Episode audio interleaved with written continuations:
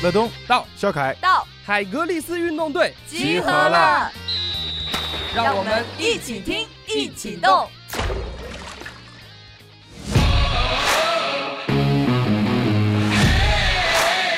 从呃科学目前的科学研究上来说，毕竟就相同时间下，就是游泳的那个就是热量的消耗还是比较大的一类数。我是建议，就是说，如果你是想通过游泳减肥的话，嗯、呃，你首先第一步，你先把那个游泳技术先练好。但是我们跟一些我们一些小那些小朋友最喜欢做的是什么？就是说等那个九点结束之后，教练把我们就是叫到那个更衣室换衣服之后，然后我们就偷偷的光着屁股，然后进呃那个又回到了游泳池，然后在游泳池又游个几圈。我不知道乐东有没有这样的经历？我还没有光屁股在游泳池里游过，但我应该可以想象到那个感觉应该是非常自由的，就是有有有点刺激的那种非常刺激的感觉，非常然后整个身体非常舒展、自由的感觉，非常有意思。 大家可以注意到，游泳池很多是那种我们叫慢蛙，嗯，就它的那个蛙泳动作是非常的飘逸，就是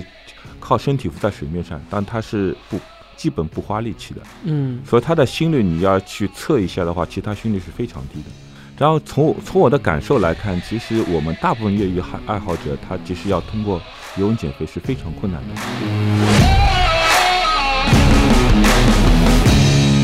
欢迎来到海格力斯。本期节目我们来聊聊这个游泳相关的话题啊，也是应了很多广大听友的这个需求，因为现在天气也是慢慢热了，然后游泳相关的一个呃需求呢，也是这个非常的这个高涨，特别是很多的这个听友呢，希望通过游泳能够做到一个减肥和一个塑形的效果。那么游泳它终究可不可以啊、呃、帮助你拥有一个更好的身材呢？关于这些话题呢，本期节目我们特别邀请到了这个呃大师，也是国家一级游泳运动员，也是老一辈的这个上海的呃游泳运动员来到我们的节目，欢迎啊、呃！大家好，我是施胜海，那个西施的施，圣诞节的圣，上海的海。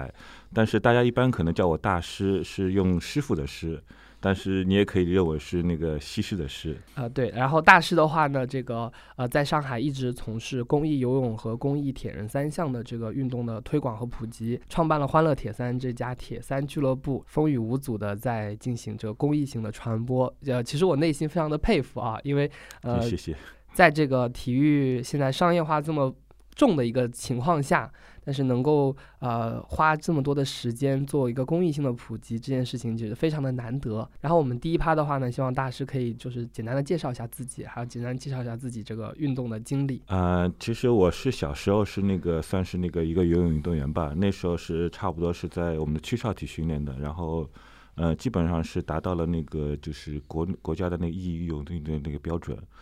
呃差不多是从。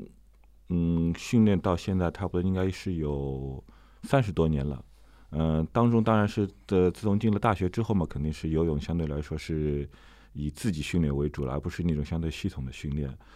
呃，然后一直到那个零九年时候，我就重新开启了我的游泳的那个比赛吧。这当然是已经属于成人赛，更多的是基于那个兴趣爱好为主。然后到了那个一二年开始，因为我是那个发觉我的游泳可能是。 本身一个年龄关系啊，包括一些那个就是一些技术各方面的呃缘故吧，可能是要提升是有难度的。然后就发觉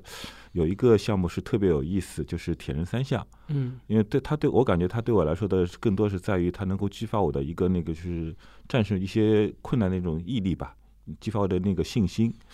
他那个本身涉及游泳是其中一部分，但是也是第一项。 之后是那个骑车跟跑步，都是一些相对对耐力要求比较高的那个就是东西。然后我就觉得，如果能完成一个那个我们叫大铁二十六的话，是个非常伟大而且是值得去那个称道的一个事情。然后就是进入一个铁三的那个训练周期，然后逐渐逐渐，呃，一直到一五年完，我完成了那个就是大铁二十六的距离，就是三点八游泳，然后一百八自行车，最后是个全程马拉松。 嗯，我就觉得我这个应该是非常不容易的一个事情，人生圆满了，圆满了。然后至少在运动上，一个耐力运动上，基本上是达到了一个一般人能够很难达到一个高度吧。呃，但是自此之后，我是发觉那个很多人可能是对这个铁人三项运动不太了解，然后就是从我其实可以说从一四年开始吧，就是进行一些那个游泳，从游泳开始的那个铁人三项普及，因为我们国内目前大部分人来说，他完成一个铁人三项的那个难点是在游泳上，因为我们国家从小的游泳的那个就是培训各方面还是普及度非常低，就是很多人他可能只能在游泳池里做到不沉下去，但是他如果让他去游个三点八公里，甚至游个一点五公里都是非常困难的事情。所以说他如果是完成一个铁三项目，它的门槛就是游泳。像如果在这个游泳基础好一点的国家，呃，在这个欧美国家、嗯、澳大利亚是典型，澳大利亚美国是非常典型的。对他们的话，你去日常的公共游泳馆都能看到大家其实在练，就在用通过自由泳然后来回游。但是可能在国内的话呢、嗯、国内泳池如果大家呃稍微留心一下的话，就发觉最多的就是那种漫蛙。对对对，然后可能都会嗯造成了一个泳池的氛围吧，都是那种呃可能是老大爷，然后早上去洗个澡，然后在游泳这种、嗯、这种聊聊天啊什么之类的，就是整体上真正在那边游泳训练的人，据我所知，因为我我可能在那个国内很多泳池的那种就是高峰时间去那个有训呃训练过，嗯、呃，可能真正在参与游泳训练可能百分之一都不到。对，我觉得国内的泳池其实是继承了国内的泡澡文化。对，就是浅水区可能挤满了人，但深水区的话，真正在那边游泳训练的人真的很少。对，我跟大师的经历应该比较相像，都是从小进行游泳训练的啊。嗯嗯、大师也可以讲一下自己小的时候在这个呃南市区，就是现在已经并入黄浦区的这个区、呃。对，可能一些上海的听众可能会了解一下，因为从那个应该是如果没记错的话，应该差不多零零零年、零一年开始，就是呃之前上海有个比较有名的叫老城厢南市区，然后零零年的时候就是并入了那个黄浦区。就是说我们就是上海的人可能就是叫我们叫黄浦二期，然后原来那个黄浦区就叫黄浦一期，呃，然后现在大家可能还知道有个卢湾区，我们就叫黄浦二期，这是非常啊不好意思黄浦三期，这非常有意思的事情。呃，南市的话，其实从我小时候那个那个阶段，就我差不多是在九九十年代在那个南市进行游泳训练，我们那个年代的话可能。呃，中国的那个游泳水平在世界上正好在逐步提升这个阶段，没错。呃，所以说我们的那个就是大家的那个游泳氛围啊，各方面都是比较积极，包括我们一些少体校的那些运动，呃，包括我们的那个就政当时的政府部门嘛，对那个我们的训练都是非常的那个支持。呃，我记得我小时候的话，那时候我们还是讲那个就是有那种肉票，我不知道那个乐东知道吗？肉票粮票，可能因为肉多的年龄关系，可能更老年纪大一些的听众听众知道，就是八十年代九十年代还有讲那种，就特别八十年代嘛，就那时候相对来说还是属于计划经济时代，就大家是那个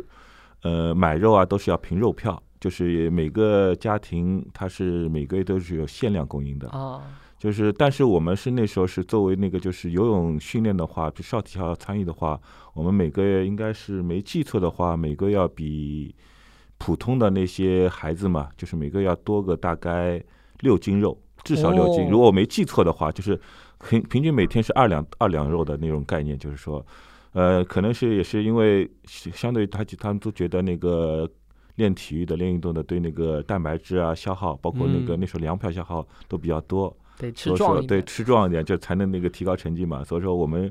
相对同年龄的其他小朋友在这方面的那个待遇是非常好的，我是觉得呃，这个这点我我知道，我爸让我小时候练游泳啊，我听我妈跟我说的，就是他觉得他他我爸的那个同学里面就有练体练体育的、嗯、他就觉得他们吃那个营养皂对对对就吃的好一点，对对对对，而且还会可以往家拿。呃，对，有有有有一些人可能喜欢往家拿一点。呃、对，如果有些的话，他可能觉得就拿到家里再再多吃一点嘛，可能也是。对，然后的话说有运动复发，对对对所以说这几点的话，以前在这个小的时候是对衣食住行嘛是特别重要的一个部分，然后也是就小的时候鼓励我去这个练游泳。嗯、然后刚才讲到这个这个这个呃肉票这个事情，好像应该就是粮票、嗯、对吧？肉票、粮票都有，还有蛋票。然后我之前一直这个听这个北京的人就说上海人比较精明，说全国的话只有上海是有什么半两的，对吗？啊，对，半半两粮票很有意思的，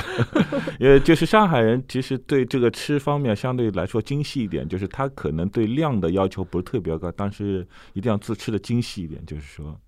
是的，那时候他们说啊，上海人精明啊，就全国只有上海有这个半两的这个粮票。而且我记得没错的话，上海那时候还有地方粮票，嗯、而且是跟那个全国粮票还是不太一样，嗯、很有意思。对，刚才大师讲到，就是说这个上海的这个游泳其实发展的很好。其实，在这个八十年代和九十年代的时候，巴塞罗那奥运会上的时候，中国也是有这个五朵金花。五朵金花，当时的应该是杨文逸、庄泳，呃，还有谁啊？那个五朵金花应该是我没记的话，应该至少是杨文逸、庄泳是呃上海选手，然后林丽是八一队的。嗯、呃，还有那个贺词红是八一队的。说八十九十年代应该是上海，呃，整个上海游泳，包括中国游泳的那个起步阶段。说当时整体上的那个氛围什么的，还是对那个就是以那个国家行政支持为主。呃，不像其实到了大家可以发觉，到了零零年之后，可能是以商业运作更多一点，然后再赋予那个就是政府性的支持。呃，但是其实。从我现在我是岔开讲讲，从我现在的角度来说，其实，呃，当时那个就是这种就是以国家扶持为主这种方式，它的面可能不像那个现在这种模式的铺的面那么广，就它可能只是让一部分的那个小朋友享受到这个待遇。呃，从我现在对这个整个体育的那个就是说一些理解啊，包括一些经历来看，可能其实从那个。不管是国家层面还是个人层面，其实大家尽量把这个享受这个就是培训啊，包括培训，包括一些训练的那个就是说环境啊、待遇这方面，尽量面向更多的人，可能更好一点。我是这样认为的。嗯嗯，嗯，海格力斯也是有非常多的这个呃世界冠军呐、啊，然后专业运动员来过。嗯，其实也是说，其实在中国训练的话，整体的一个环境和条件的话，呃，一点都不比。不比国外差，就硬件条件其实非常好、呃、对，而且特别值得一提的是、嗯呃、我们的很多的这个训练是免费的，甚至还是国家会、呃、出钱的，或者说帮你安排好的、嗯、但你要是在国外的话呢，基本上都是要自己花钱到俱乐部里面去练、嗯、对，这个其实因为中国跟国外的那个训练体制上是有差异的，就中国可能是搞精英的那个就是精英那个体制，就是针对你有一定水平的那个选手，他会做一些国家上的支持、补贴各方面的那个待遇。但是如果是你是普通选手的话，你可能是要靠自己的那个就是个人去出钱啊，或者出力去那个完成你的目标。这个我觉得各有利弊吧，因为国外商业化的话，它可能就是只适用于那种就是呃本身有一定的经济基础的那些呃家庭的小朋友去参与。呃的，但是如果是比如说经济基础比较条件比较一般的，他可能就相对来说对他的那个对他来说可能就有一定门槛了。嗯，没错。哎，那那个其实大师也可以跟我们分享一下自己小的时候在训练的这样的一个趣事啊，因为其实我我小学的那个就是游泳队嘛，我们的这个群都叫光屁股的那些年，我相信你那个时候的话、嗯、这个游泳的这个条件的话和这个乐趣应该更多。呃，其实我说实话，我觉得我从小时候训练的话，我最记得最有意思的两个事情，就一个是其实是跟教练斗智斗勇，因为小朋友说实话，我我自己也理解，因为现在我在带小朋友训练，包括自己从小到大也理解，从小朋友来说，其实偷懒是他的天性，对，嗯、呃，他肯定是想尽可能的就是少完成计划，这样可以轻松一点，非常理解。当时就是我觉得就是记得很清楚，就是我们教练可能坐在那个就是泳池一边，然后我们是最喜欢做的事情就是说在泳池另外一边。趁教练不注意的时候，提前五米就折返，嗯，这样的话就少一个，至少少一个五六米，这样的话就感觉就轻轻松很多，赚到了，呃，赚到了这种感觉，非常有意思。但是其实你要是真正的是以自律性的要求标准来看的话，其实这样是不对的，这还是要说一下。但是从小朋友的角度来说非常有意思，跟教练嗯斗智斗勇。可能其实我觉得可能我们教练其实也知道我们在偷懒，但是他有时候会说，他觉得必要时候他会说，但是他觉得有时候觉得哦。可以，你可以放松一下，他可能就是装作没看到，也有可能，非常有意思。然后还有一个是有意思的事情，我记得非常清楚。我们就是那时候训练，因为都是到非常晚上，嗯，基本上都是晚上九点之后，因为它是相对来说是跳跳训练嘛，相对它是那个没有一些其他人进入，就是都是我们一些小朋友啊，或包括只有教练跟我们小朋友在里面游。然后我们呃游完之后，基本上整个游泳池就关灯，然后就结束营业了。但是我们跟一些我们一些小那些小朋友最喜欢做的是什么？就是说等那个九点结束之后，教练把我们就是叫到那个更衣室换衣服之后，然后我们就偷偷的光着屁股，然后进呃那个又回到了游泳池，然后在游泳池又游个几圈。其实感觉上就怎么说呢？你说这个呃好好玩性真的是非常有意思，也就是我不知道乐豆有没有这样的经历。我还没有光屁股在游泳池里游过，但我应该可以想象到那个感觉应该是非常自由的，就是有有有点刺激那种非常刺激的感觉，非常然后整个身体非常舒展、自由的感觉，非常有意思。对，那就是。呃，一种心理呃心灵的体验吧。对对对对，呃，可能你到成人之后，可能这种感觉，哪怕你有机会去感受这种就是完全裸体的游泳，感觉就跟小朋友不一样了这种。那因为小的时候在队里嘛，就会呃大家一起鼓捣起来，整点什么事儿。像游泳队的话呢，跟其他的运动可能不太一样，因为游泳队这个平时的话，我们也是这个赤身裸体相见，对对裸体相相对的都是，就是基本上是你身上有什么，别人都能看到。对，而且就是明显能感觉出来，这个你现在长大之后，我相信你跟这个小的时候的队友的话，感情也会比较的这个深刻。对对对对，基本上我们每年都会就是定期那个聚会啊，然后聊聊小时候的事情，然后聊聊现在的青年各方面情况，非常有意思，也是是的。告诉大家一个好消息，海格力斯运动队建立了自己的微信公众号，只要在微信当中搜索海格力斯运动队便可找到。我们会在公众号里发布更多有关运动的精彩消息，希望大家多多关注，和我们一起运动。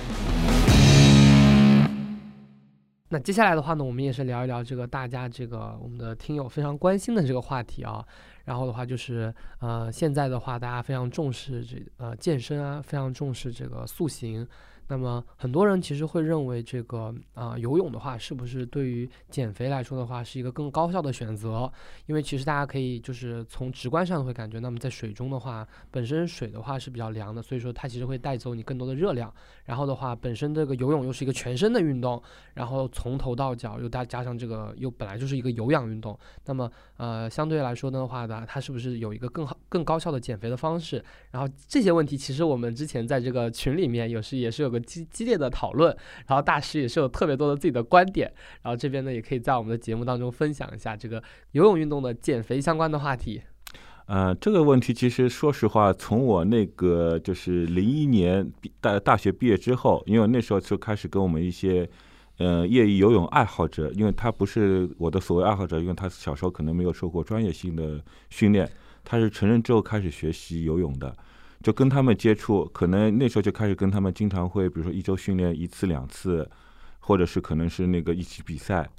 就差不多接触了二十年，然后因为我从那时候其实经常是因为我觉得，因为朋友嘛，可能就是有些时候大家一起训练的时候，他们会可能跟你讲，哎，大师啊，你那个就是之前游泳不错，然后你可以教教他，指点他怎么游泳。所以说从那时候开始，就是经常会有朋友跟我讲哦，呃，向我请教怎么去练好游泳。所以说我对这还是有一定的发言权。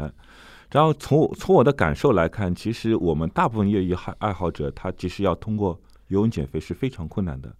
呃，为什么呢？其实一呃，就两两个原因，一个是他的那个就是在游泳过程当中，他的那个心率没有办法达到他的一个就是真正的有氧减肥有效心率区间。那大概怎么样的一个区间是有效减肥的、嗯？应该是你要是了解对跑步、骑车各方面包括健身有一定了解的话，你会发觉其实一般人来说，我只是想一般人，他可能就是比如说三四十岁那种成年人来说。它的呃有效的有氧呃减脂区间应该是心率在一百四到一百五之间，嗯，呃，但是我们这边你如果是去大家如果有心率手表的话，你去在游泳过程中，你去要准确的测出你这个心率的情况，你会发觉你两种情况，你要么就是非常的喘，然后你的心率非常高，要么你就是那个心率非常低，就是你没有、嗯、没有把办法达到那个就是一百四一百五这个就是稳定的区间。然后就是说，其实我为什么心率低吗？心率其实在游泳池是非常常见的。你大家可以注意到，游泳池很多是那种我们叫慢蛙，嗯，就它的那个蛙泳动作是非常的飘逸，就是靠身体浮在水面上，但它是不基本不花力气的，嗯，所以它的心率你要去测一下的话，其实它心率是非常低的，就可能跟我们平时的走路啊、散步差不多，或者可能略高一点。大家应该也知道，如果是我们有跑步那些经验的这些爱好者、听众也肯定也知道，就是跑步的话，如果是慢跑慢走的话，其实它的那个就减肥效率是非常低的。只有达到一定的心率的有氧慢跑，它可能才能达到比较高的那个减脂效果。嗯，所以说为什么我说，但是我们大部分的爱好者，他那个就是他的那个在游泳过程当中，他要稳把自己的心率稳定控制在就是我们的所谓的有有效的有氧心率之间是非常困难的。嗯，而且他会比如说，我们一般来说有效有氧呃训呃有氧那个训练期间，你可能要半个小时一个小时。对。但是我们很多爱好者他是游不到这个呃长时间的，嗯，他可能游个几分钟哦，停下来要休息一下。我觉得，当然这可能跟他肌耐力各方面都有关系。至少我看到的大部分人他是很难做到跟那个跑步、骑车一样，去持续性、连续的、稳定的达到这个有效心呃心率的减肥区间的。嗯，这其实是一个蛮伤心的消息啊。对，呃，大师说这个游泳的减肥的效率对于大部分来说并不是很有效，但其实啊、嗯呃，它的这个背后的我们说这个呃，其实原因更多是对，更多是主观原因造成的，而不是客观原因造成的。对，其实如果说是如果说通过游泳的话，你可以稳定到这个心率，要要有一个很高的一个强度的话，对，呃，是也是可以达到的，完全可以。其实从呃科目前的科学研究上来说，毕竟。同同就相同时间下，就是游泳的那个就是热量的消耗还还是比较大的一类，属于是。因为我觉得至少从直观上感觉游泳池的水是冷的吧，嗯、是不是可以有更好的？对对对，它的热量散发更有用。然后就是说你的那个就是说不像跑步，你可能比较热的时候，你可能跑的时间不是很长，然后就会比较快就停下来。但是游泳池的话，就是说我是建议，就是说如果你是想通过游泳减肥的话。嗯，你首先第一步，你先把那个游泳技术先练好。嗯，对，先要确保你能一个以比较稳定的一个心率，能够游个四十五分钟，连续四十五分钟到一小时。你要是能够每天每天能够坚持这样的话，你这个减肥的那个就是效率不会比你的跑步低或者自行车低的。嗯，其实三项里面，因为我对我我这个就比较那个。呃，就自豪一点点，就三项里面都对我来说都比较了解。就这三个耐力项目，也是我们所谓的有氧那个就是减肥比较，就是大家参与比较多的三个有氧减肥项目的里面，其实三项里面的自行车的减肥效率是最低的，因为它相对来说它的消耗是比较少的。但是自行车的好处是在它它在于，比如说一小时它可能就是。消耗的热量没有那个就是游泳或者跑步多，但是它可以骑两小时。对，它那那它这样的话，累积的那个热量消耗要比那个游泳要高。对，所以它对那个游泳那个减肥的效果就看起来好像更好一点而已，仅仅是这样的。而且自行车有个比较好的就是，我骑了一个小时，嗯、我还可以再跑半个小时。对对对对，就是因为大部分来说，它是用你用你自行车骑自行车，你保持你的那个有氧心率区间的话，你可以保持非常长的时间。嗯，因为它对肌肉的要求各方面要求是三项。里面最低的嘛，嗯，所以说其实我觉得就是你单纯从效率上来说肯定是游泳最高，但是我们要去通过它减肥的话，我们必须要做到，就刚才提到就动作准确、持续，呃，保持心率，这是非常重要的。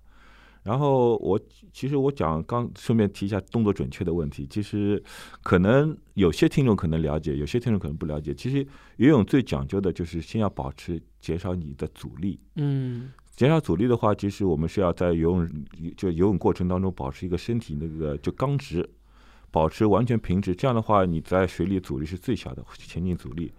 呃，大家可以体验一下，就是把身体漂浮的时候，通过那个板啊，或者通过胶衣啊，或者通过其他方式，把你整个身体漂浮在水面上，然后你用力就用手往后滑一下，往前进的动力怎么样？对比一下，你就是把下半身下沉，我相信大部分的那个爱好者是这样的，就下半身下沉，然后你手往往往后滑，前进的动力怎么样？比较一下就知道了。因为你在水身体保持平直的时候，是阻力是最小。呃，所以说其实大部分游泳爱好者，从我就是说我对他们的那个了解来说，就是他们因为很多人说说经经常会问我大师那个我游泳怎呃怎么游不快？其实我经常最。经常讲的一句话就是说，我不用看你就是呃动作怎么样，因为你动作肯定是错的。因为其实游泳界有个非常有意思的一个话，包括那些专业的那个顶顶尖选手，嗯，没有最没有最最正确的动作，只有最合适的动作。反正谁的动作快，那谁动作就是对的。嗯，就是这样，非常简单的一个道理，并不是说哎，我动作这个看起来很好看，但它如果是从专业角度来说，你看起来再好看，但是游不快，那还是没有任何意义。没错，其实这个竞技型的话呢，嗯、就是一切都是以效果为这个衡量标准。对对对嗯，然后的话具体什么动作的话，这个其实差别还挺大的。其实哪怕是就算是游泳运动发展至今这么久的话，很多的这个、呃、仰泳的技术啊都在改进，包括昨天我在跟我们一个朋友在聊那个呃现在的那个仰泳技术。以前我们我们那个年代的仰泳技术，他可能很多人知道一个日本选手入江绫介，对对对对，是非常著名的仰泳标准的泳姿选手，他是平稳型，非常平稳，他是可以做到那个就是游仰泳的时候头顶上放一杯水，可以全程水不会洒。嗯，但是现在这个我跟我们那朋友聊聊下来，现在的仰泳技术已经是改变了，就是很多的像一些新的那些选手，他都是采用那个跳跃式的，罗切特，对对对，非常典型的。嗯嗯，然后他的那个动作感觉就是哎呀哎呀，就是如果你从以前传统那种游泳角度来说呀，这个动作怎么那么难看，然后哎怎么那么跳了起来，怎么怎么可能快？但事实上，他其实大家通过那个分析他的那个罗切的动作，包括一些相关的一些其他选手动作之后，发觉其实他对的对整体的进步是有帮助的。嗯，那大家都会采取这样的技术动作，然后去去改进。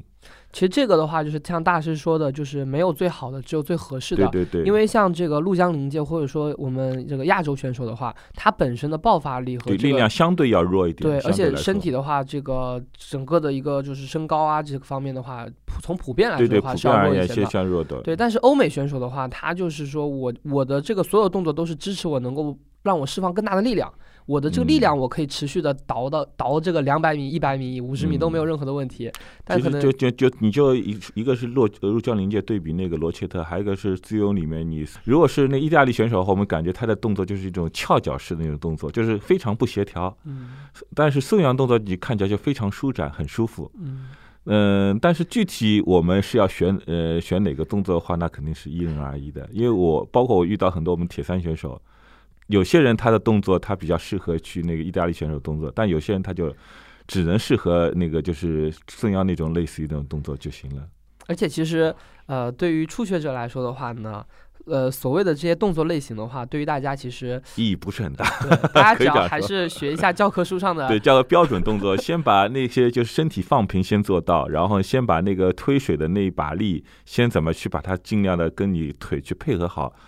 做到位，这是第一步最重要的。然后你反复的把那些正确动作做好之后，你反复去通过一些强度训练啊，包括一些呃长呃长游巡航训练去把它固化住，这样你才能提高。没错。哎，我觉得还有一个就是说，像大师刚才说的话，可能对于一般的普通人来说的话，他很难做到一个动作技术的一个正确。就是呃，因为不正确的动作才导致了这个呃，其实他没有办法去释放自己的身体的一个能量，达不到这个心率。对对对。但是呃，对于初学者来说的话，我自己的感觉是，对于如果说是、呃、还是希望通过游泳进行呃减脂和健身，哪怕是锻炼效果的话，嗯，因为你刚才也提到了一个塑身的问题，其实游泳塑身是非常好的，因为它整个身体在水里是保持一个流线型。对。如果你把一些相关的肌肉都练到位的话，其实你的肌肉线条会非常好看。对对对。然后的话，呃，大师有没有什么相关的建议？比如说，我会觉得，呃，初学者的话，可能在学的时候，往往不要先游配合，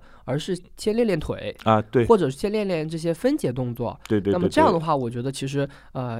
我我相信，只要是练腿的话，特别是自由腿，那么心率一定是能起来的。对对对，就是我们其实你要保持，但是心率起来还有一个问题，就是说你心率太高的话，你没法坚持太久。对对，这是个非常大的问题，是你要去平衡。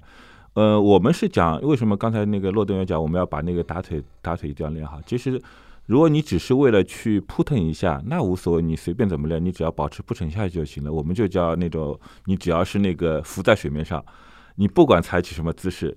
就能就可以了。但是如果你是想那个相对来说看起来比较舒舒展一点，看起来比较舒服，又能够游得轻松，游得比较快的那种持续性比较强的那个游泳的话，我们还是要从基础开始练。嗯，因为你呃刚才也提到那个，就我们要保持身体刚直。其实身体刚直的话，在岸上有岸上的那些，包括我们叫立臂高啊，包括一些那个就是平衡训练，包括一些岸上的打腿训练，就是你在岸上保持这个动作，先去把它固化。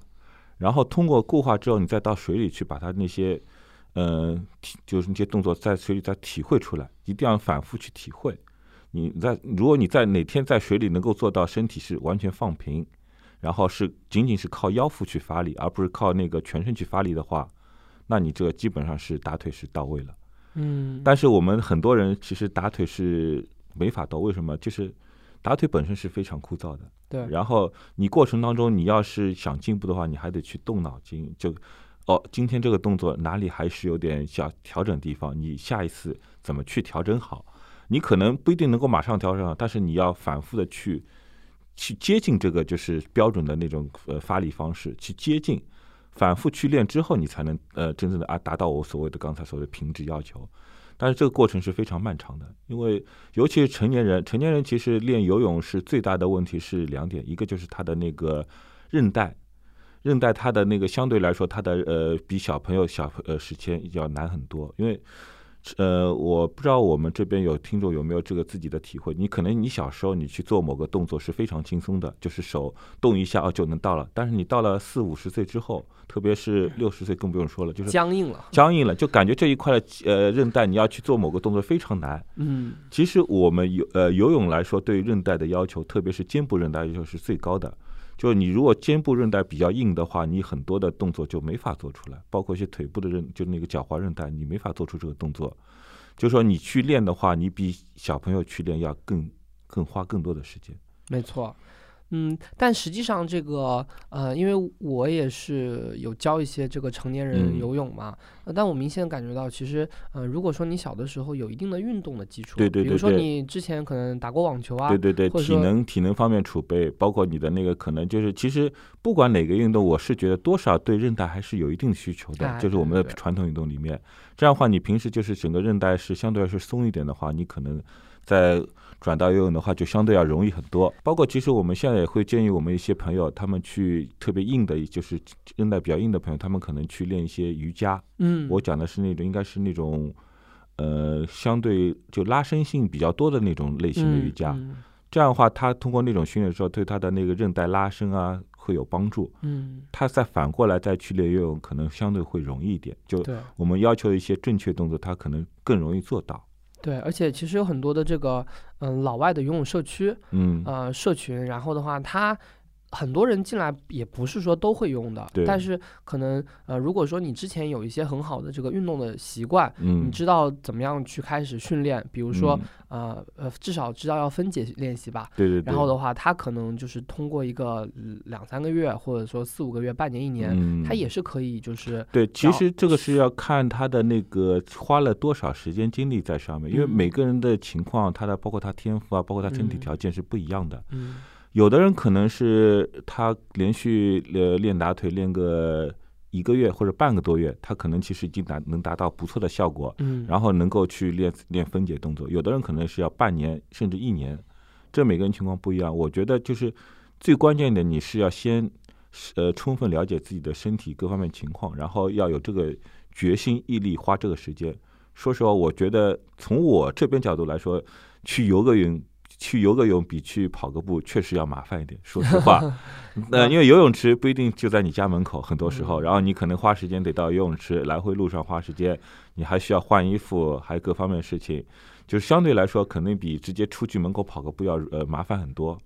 但我怎么觉得游泳容易呢？因为你如果是上班，嗯，你想去游泳的话，嗯、你只要带个包，嗯，里面东西装好，嗯、然后换洗的衣服啊什么的，呃，或者说有些甚至好一点的游泳的场所的话，你连这个、嗯、呃毛巾这也不用带。其实我的意思就是，主要是他对场地要求比较高，就是你必须到相关的地方去练，嗯、而不是说你我们这边，因为我们铁三里面就是我们讲最容易的找地方训练就是跑步训练，因为你任何地方只要是。不是那种就是呃高架主干道这种地方，就是其实都是比较安全的，适合跑步的。对，呃，但我就感觉其实游泳是一个非常适合于办公室的运动，因为很多写字楼里面其实现在都有健身房嘛。嗯。然后的话，呃，我今天比如说上班的话，那我也不用特意穿什么运动服，对对对对对，或者说我也不用穿运动鞋，我我只要带上游泳衣、游泳裤就可以了。这个我赞同。如果是你的那个就是健身那个就是健身房就在你的办公楼楼下，对 对, 对，然后正好有个游泳池，我觉得这个真的非常适合去游泳。对，你可能就是花个换衣服时间可能有个半小时啊，不不半小时，女生可能长一点，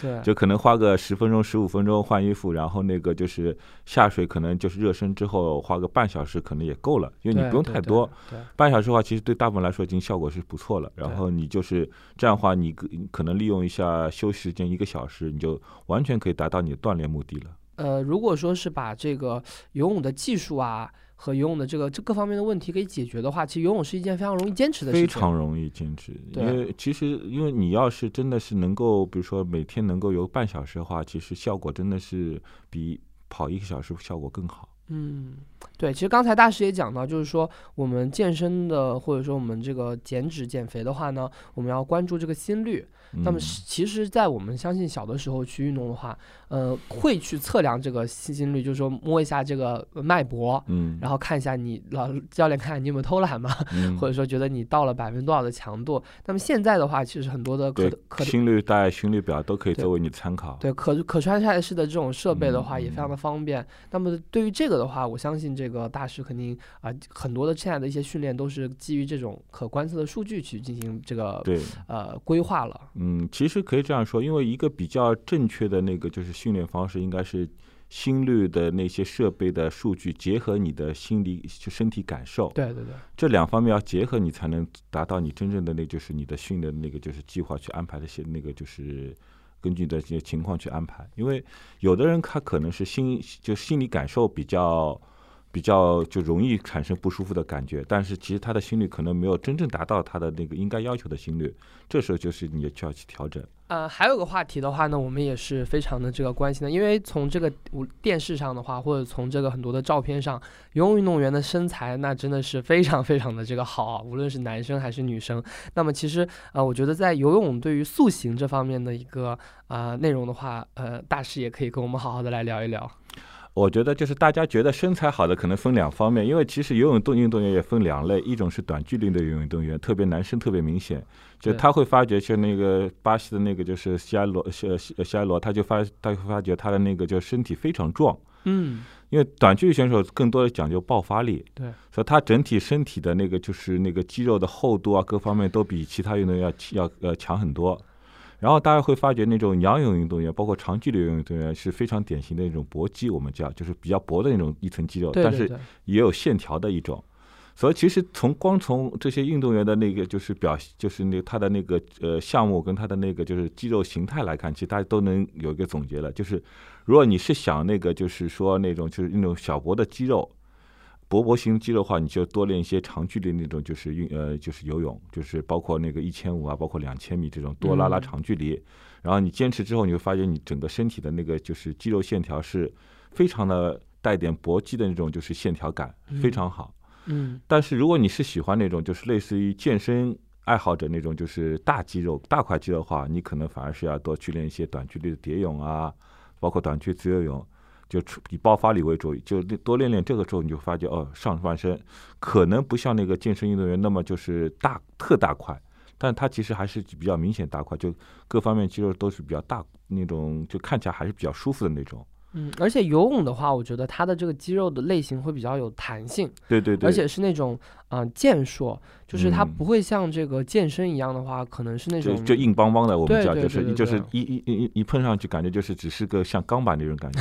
游泳的其实你只是以游泳训练为主的话，你还是的，你发现你的肌肉是弹性比较多的。嗯，当然我们其实呃呃不是说说健身什么有什么问题，其实我们包括我们游泳选手，其实路上一些力量训练还是要有的。嗯，只有我们游泳选手进行的路上路上训练，它的那个就是出发点是跟健美爱好者还是不太一样。嗯，就是我们一般是讲究那个就是中中中小力量，然后那个就是次数比较多的那种，对，三十次，对对，三十次比较多。但是可能那些健美的，它是可能讲究的是大力量，可能超大力量，然后次数非常少，八次、四次，对对对，非常少。就是这是其实从这个大家也能看出，就是还是以你的那个就是目标的那个就塑形的方向为主。对，呃。呃，当然，我刚才前面讲的是主要是男生，女生可能就是略微有点不太一样。嗯，呃，据我所知，就是很多女孩子就练游泳，她第一句问，哎，大师，我练游泳练多的话，会不会那个就是肩膀变宽，变得不好看？嗯，呃，其实这个问题我们之前也跟一些朋友讨论过。其实，如果是你是从小练游泳的话，嗯，会有可能有这个问题，而且是非常普遍的。因为我们一些女队的一些选手嘛，特别是一些短距离的一些选手，她其实她的一些背部肌肉啊，包括各方面肌肉，其实已经比较接近于男性了，所以她看起来就是特别粗壮。可能很多在女生的审美观念里面就是不是很好看，嗯，那那时候当然是我们是，如果你觉得哦不希望这样，那肯定避免。但是作为成人练游泳的话，其实你整个身体包括骨架其实已经成型了，嗯，你要再去改变的话，其实是有一定难度的，没有那么容易去改变。呃，当然从女生来说，你可以多练一些那个长距离的，你整个身体的那就有氧训练，长距离游泳有氧训练，你整个身体的那个叫肌肉。有一定会有一定的肌肉，刚才讲会有一定的肌肉，但是不会那种特别大块的。对，就是它整体线条还是有一定的线条。嗯，所以所以说，其实包括一些呃，我我会看到我们一些就是女女生嘛，她练游泳，她可能是也是一年可能就每天可能练一次游泳，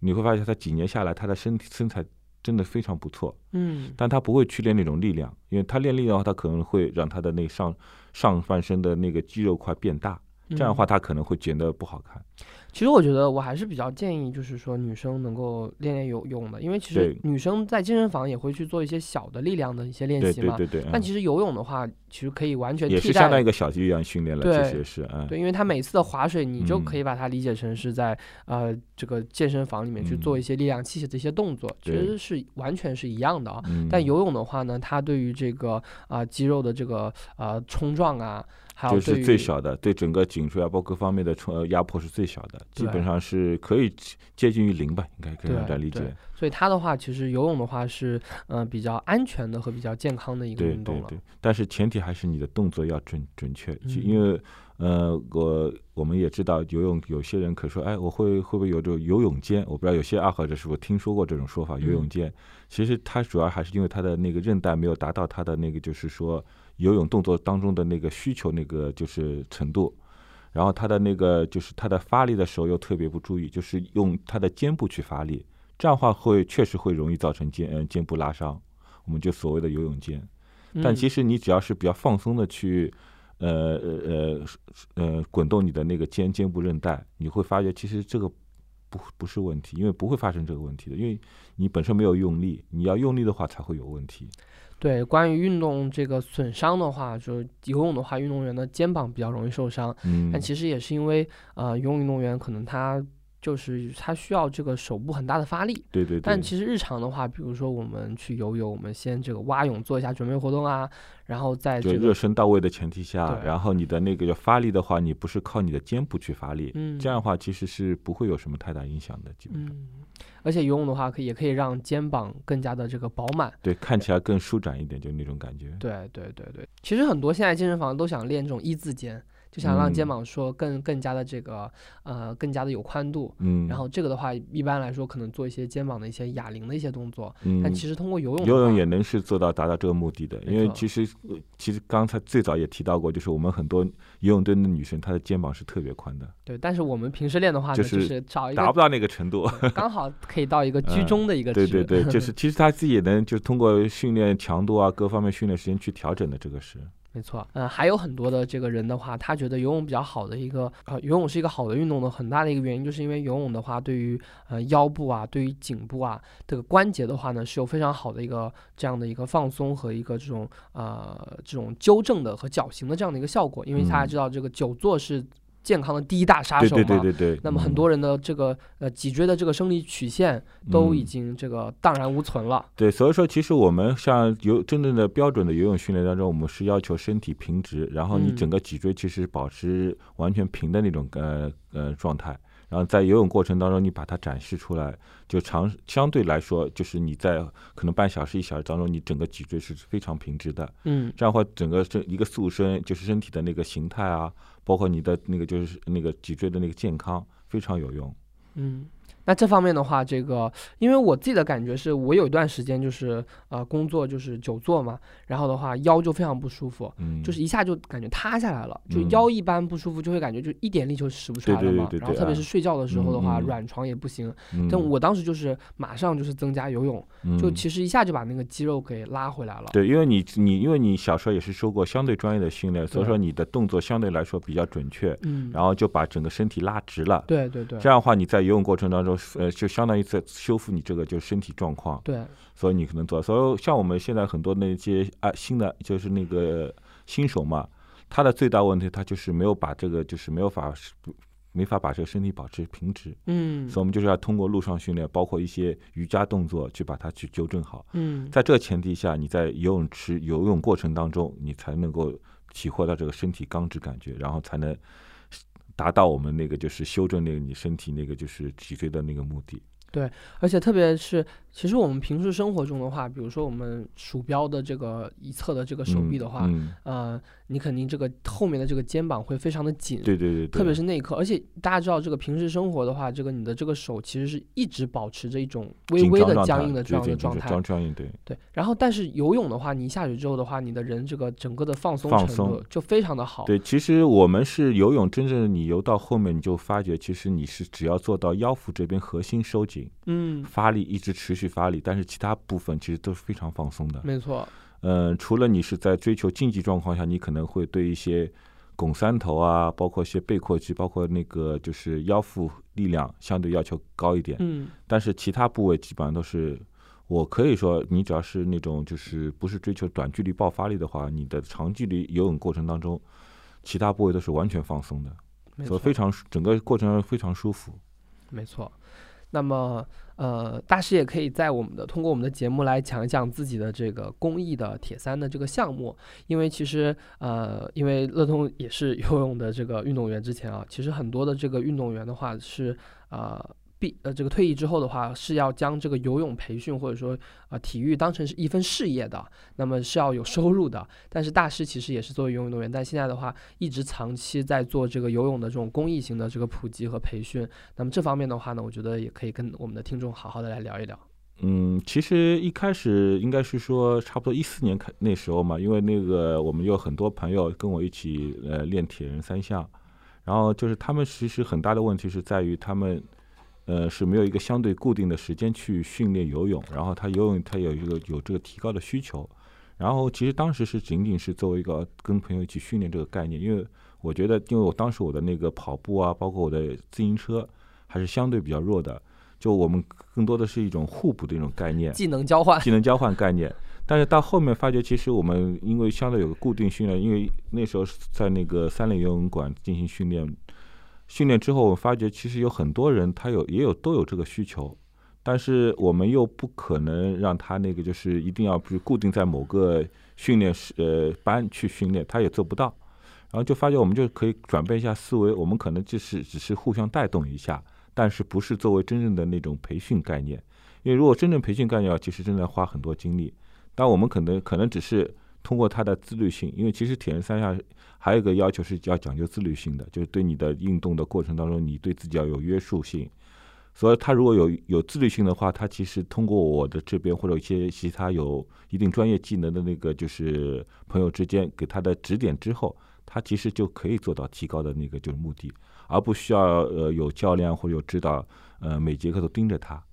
呃，通过这些一些包括时间，包括一些各方面大家沟通之后。可能就发觉我们这个模式可能是些适合一些有需求的一些相关人员吧，所以我们就开展起来，然后就基本上是固定在周一周四晚上游泳训练，然后当时是一四年下半年是开始一个跑步训练，跑步训练我们那时候是在卢湾训练的嘛，因为跑步相对来说对这个教练的指导要求相对要低一点，因为他可能只是呃，大家共同一起跑一个间歇跑的计划，然后可以就就可以共共同提高了。对技术要求，尤其是对一些有一定跑步基础的那个人来说，他的技术要求没那么高。所以说，通过跑步训练，通过那个游游呃游泳训练之后，我们就逐渐逐渐形成一个一一群人，大家就觉得哎呀，大家一起一起训练，一起去比赛，非常开心。然后逐步逐步的，反正。呃，就我们的目的还是以采取公益性的方式吧，因为大家可能互相的帮助这种概念为主，然后一直持续到那个现在吧。呃，大师的这个铁三的俱乐部叫做欢乐铁三，那么也是这种啊、呃、挺开心的，我自己也是参加过几次训练的，可以讲一讲这个名字的由来吗？呃，其实最早我们叫欢乐铁三初级班，因为当时我们其实是觉得大家其实对这个成绩是有一定要求，但是我们想，其实我们更多还是以那个运动、运动健身为主，就是保持身体健康、心理健康为主。所以说，我们是想整个心态上是比较欢乐的。然后，当然是我们并不是说我们训练就是就是很很放松啊，很舒服。训练上其实还是大家是都比较刻苦认真的，只不过整个心态比较舒开心，比较欢乐。但我们追求成绩，你说我可能很多人觉得，哎，欢乐的话，你成绩肯定不追求了。我们还是追求成绩，但是我们的心态上，呃，是欢乐的那种呃状态去追求一个成绩。这我们也有些同学就是成绩非常好，包括米高，他那时候在九那个一一八年一七哦，应该是一七年的时候拿到了那 Kona 资格，应该是国内应该是第四位拿到 Kona 资格的那个选手。嗯嗯、他是我们当中是比较努力的一位，是一个应该算是一个第。那个努力典型吧，但是我们还还还是有很多其他一些朋同学，他可能是平时当中，他对这个成绩没那么高的要求，他也没有说我要去参加 Kona， 呃，他可能只是啊、呃，我完成一个标铁，或者是呃标铁可能达到某个成绩，或者是有的人可能他对耐力更要求更高，他去哦我要完成一个二大铁二十六，或者他完成过大铁二十六，他要提高到什么成绩？但是不会像那个什么一定要拿到 Kona 资格啊这种特别高的要求，或者是国内这种标铁比赛也拿到 Top 三啊这种高，它不是这样的要求。这样的话，我觉得心态可能更符合我们整体这这这群朋友的那个想法，因为大家觉得就是说成就这种运动成绩其实是你说不重要是重要的，但是对我们一些因为我们大部分人还是那种就是上班族，或者是那种就是三十岁四十岁以上的那种就是。呃，不不再年轻的人了，已经是因为运动本身追求成绩还是年轻人的事情。但是我们从我们那些四五十岁的那些朋友来说，包括三十岁以上朋友来说，更多的是享受那种运动中的那种快乐，嗯，而不是去那个逼着自己去要怎么样怎么样，嗯，因为其实你会发觉在过程当中，你只是为了成绩的话，你会发觉在过程当中，你其实你是会失去这些快乐的，嗯。嗯，当然我们目标还是要有，就是大家还是要有目标的那种，就是运动去方式是这样的。嗯，嗯是的，嗯，其实这个我觉得像小的时候练的这种竞技项目，我们完全就是看排名、看成绩。对对对。嗯、然后其实这个呃，像马拉松啊、铁三啊这种参与型的运动，大家觉得能够这个呃 finish 完赛就可以了。其实大家应该更多的应该是跟自己去比，就跟跟昨天的自己或者去年的自己去比，因为其实你说从运动成绩上来说，你说对一个成年人来说，他去锻炼的话，他不提高。其实是不可能的，他只要是正常坚持运动，他其实是在会逐步提高的。嗯，呃，当然他的提高的幅度啊、速度，包括他的那个我们叫天花板，每个人不一样。但是从大部分人角度来说，他的天花板其实都是有距离的。嗯，所以他只要是坚持去运动，他总能呃发觉，哎呀，我这次成绩比上次有提高。嗯，这其实也是享受一种快乐。但是如果你是觉得我一定要跟某某某去比较，你会发觉你会不快乐，为什么？你有可能你跟他是没有没有办法去，呃，就是成绩跟他没有办法去达到他的成绩或者超过他的成绩，因为你的运动基础、你的年龄、你的那个就是说天赋，包括你的训练实践，你可能跟他是完全不一样的。嗯，就像我们现在国国内目前呃铁三里面最强的呃巴斯呃李呃李呃李鹏程。他的训练时间是非常充裕的，嗯，他其实整体上来说已经属于是那种半专业的那种选手了，嗯，职业运动员，呃，也不能说完全职业，但是已经是训练时间上已经是接近于职业运动员了。他的训练时间，把他的训练条件，包括他的那个就是说年龄，他因为三十岁都不到，就是说跟我们大部分人是不一样的。所以说，如果是按照他的那个就是巴斯这个要求去做的话，你会发觉你这个运动你真是非常痛苦的事情。但是如果你反过来想，哎，我只要比，呃，一年以前的自己有提高，或者半年前自己有提高，其实是已经是很开心的事情。因为你你会发觉，其实运动其实是非常简单一个事情。为什么？你只要坚持去动了，你就发觉你就是成绩就会是你的了，这个别人是抢不抢不走的，这个是对。而且的话，其实现在的这个很多的赛事的组织，还有这些啊、呃、我们的俱乐部的这样的一个日常的一个运营的话，它其实是帮助大家这个坚持下来的。对对，更多是帮助坚持为主，而不是单纯的提高成绩。对对对，而且这个赛事的话也是呃四五月份六月份都是紧锣密鼓的、嗯、然后到了这个呃九月份十月份也是一个、呃、非常长的一个赛事。对，其实非常多，其实大家可以根据自己情况去选择参加一些比赛，因为这样的话你会发觉你会有目标，然后你就是每年可能参加某个比赛，因为它的比赛的距离各方面在同个地方理论上相对穿插不会很大，你每年去看一下，哦，我今年比去年有没有提高可以去比较一下，哪怕你到了五六十岁以后，你可能达到了你的天花板，你就会发觉，哎呀，我今年成绩跟去年一样，其实就是进步，因为随着年龄增长嘛，其实它就是进步，你会发觉真的很开心。但是如果你是没有任何目标的话，嗯，对，我觉得对大部分来说可能是还是有点难度的，因为但我也见过有些特别自律的一些爱好者，他可能他平时他只训练，他的目标就是运动，只是运动，嗯，只训练不比赛。对对，他不参加任何比赛，因为他没有任何成绩的想法，他他他自律性非常强，他可以坚持每天去去那个根据自己的计划去完成这个某个训练的那个就是呃呃活动，他可以去完成。呃，这样这种情况当然是也是最最完美的，也是一种理想状态。但是大部分来说，可能还是必须要有个目标。你就会发觉，你一旦去往这个目标努力过程当中，你会发觉很开心，是这样的。对，我自己的话也是，呃，每年参加这个两场左右的铁三嘛，嗯，然后啊，我也是在这个赛前的一个月的时间，我会、嗯、做一些充分准备。对，因为平时的话，我就是我大概日常的话，也就是。一次的项目 一, 一次左右，就是呃一次游泳，一次跑步，一次骑车，嗯，然后的话作为保持其实是够了。对，然后到了赛前的话，我就会就强化一下，我会在那一个月的时间里面，一周可能会练四次，嗯，然后的话呃上午的两个小时的时间，然后、嗯、呃找一个健身房游泳骑车跑步，就是一圈这样下来。嗯，那么那一个月的时间就明显的能够感觉有这个加强。 对, 对，然后你你发现你一个身体各方面会有提升，然后你的到时候的成绩会比之前是明也有明显提升。对，但这个的话应对标铁可以，但是二二六和一一三就会弱一些，因为你要、嗯、因为你其实这个其你你可以跟那个跑步跑马拉松是作为对比。对，其实因为相对来说呃，跑马拉松的话，它其实是比较单一，它可能只是去参加跑步训练或者一些专项力量训练就够了。但是你铁三的话，你的训练时间要求要比单纯跑马拉松要高很多。嗯，你需要去练游泳，需要去练骑车，需要去练跑步，嗯，还需要需要练一些专项力量，包括游泳当中很重要的一个拉那个就是那个韧带拉伸这种动作都是非常重要的。嗯，就你会发觉时间非常的不够，所以说你就是作为一个。